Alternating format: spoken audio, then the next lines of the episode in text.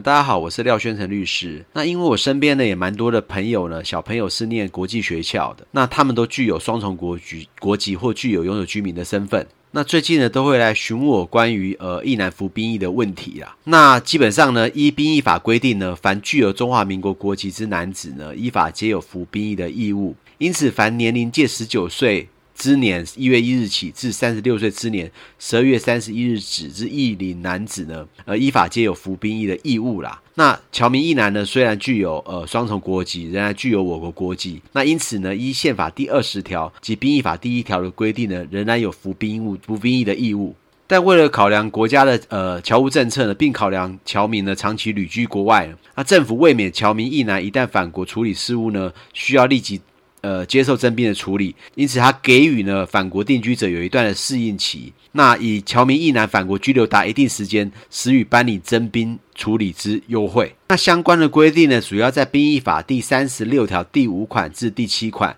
以及兵役法实行法第二十三条，以及规划我国国籍者及归国侨民服役办法，以及华侨身份证明条例，以及尚未履行兵役义务之接近役龄或役龄男子申请护照加签侨居身份办法。那我想法规呢，其实蛮漏漏等的啊。那事实上，你就把它切成几个时间，就十六岁一月一号之前。什么叫十六岁一月一号之前呢？那以我儿子为例好了，我儿子是二零零九年出生的，也就在他二零二五年的一月一号之前呢，必须要取得侨民身份的认定。那什么样的条件呢？可以申请华侨身份证明书啦。那基本上，因为我们是讨论是呃十九岁之前的呃役男，因此我只是讨论两种状况，一种是居住于永久居留制度之国家或地区，那具备有下列条件，就取得侨居地永久居留权。那以及在国外累计居住满四年，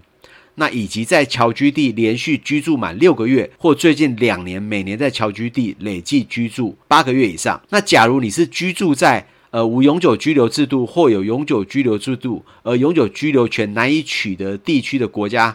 那你就是要取得侨居地居留资格连续四年，而且能继续延长居留。那在国外累积居住满四年，在侨居地连续居住满六个月，或最近两年每年在侨居地累计居住满十八个月以上。那坦白说，我最近身边的朋友呢，其实都很难以符合上面的状况了，因为大部分都是具有呃绿卡，或者是美国籍或其他国家的国籍，但事实上都是在台湾就学。那这时候怎么办呢？那这时候他们能够做的呢，只能在呃十二十五岁十二月三十一号之前呢，小朋友出国。那出国呢，直到他取得这个呃华侨身份证明书以后，他才能返回台湾。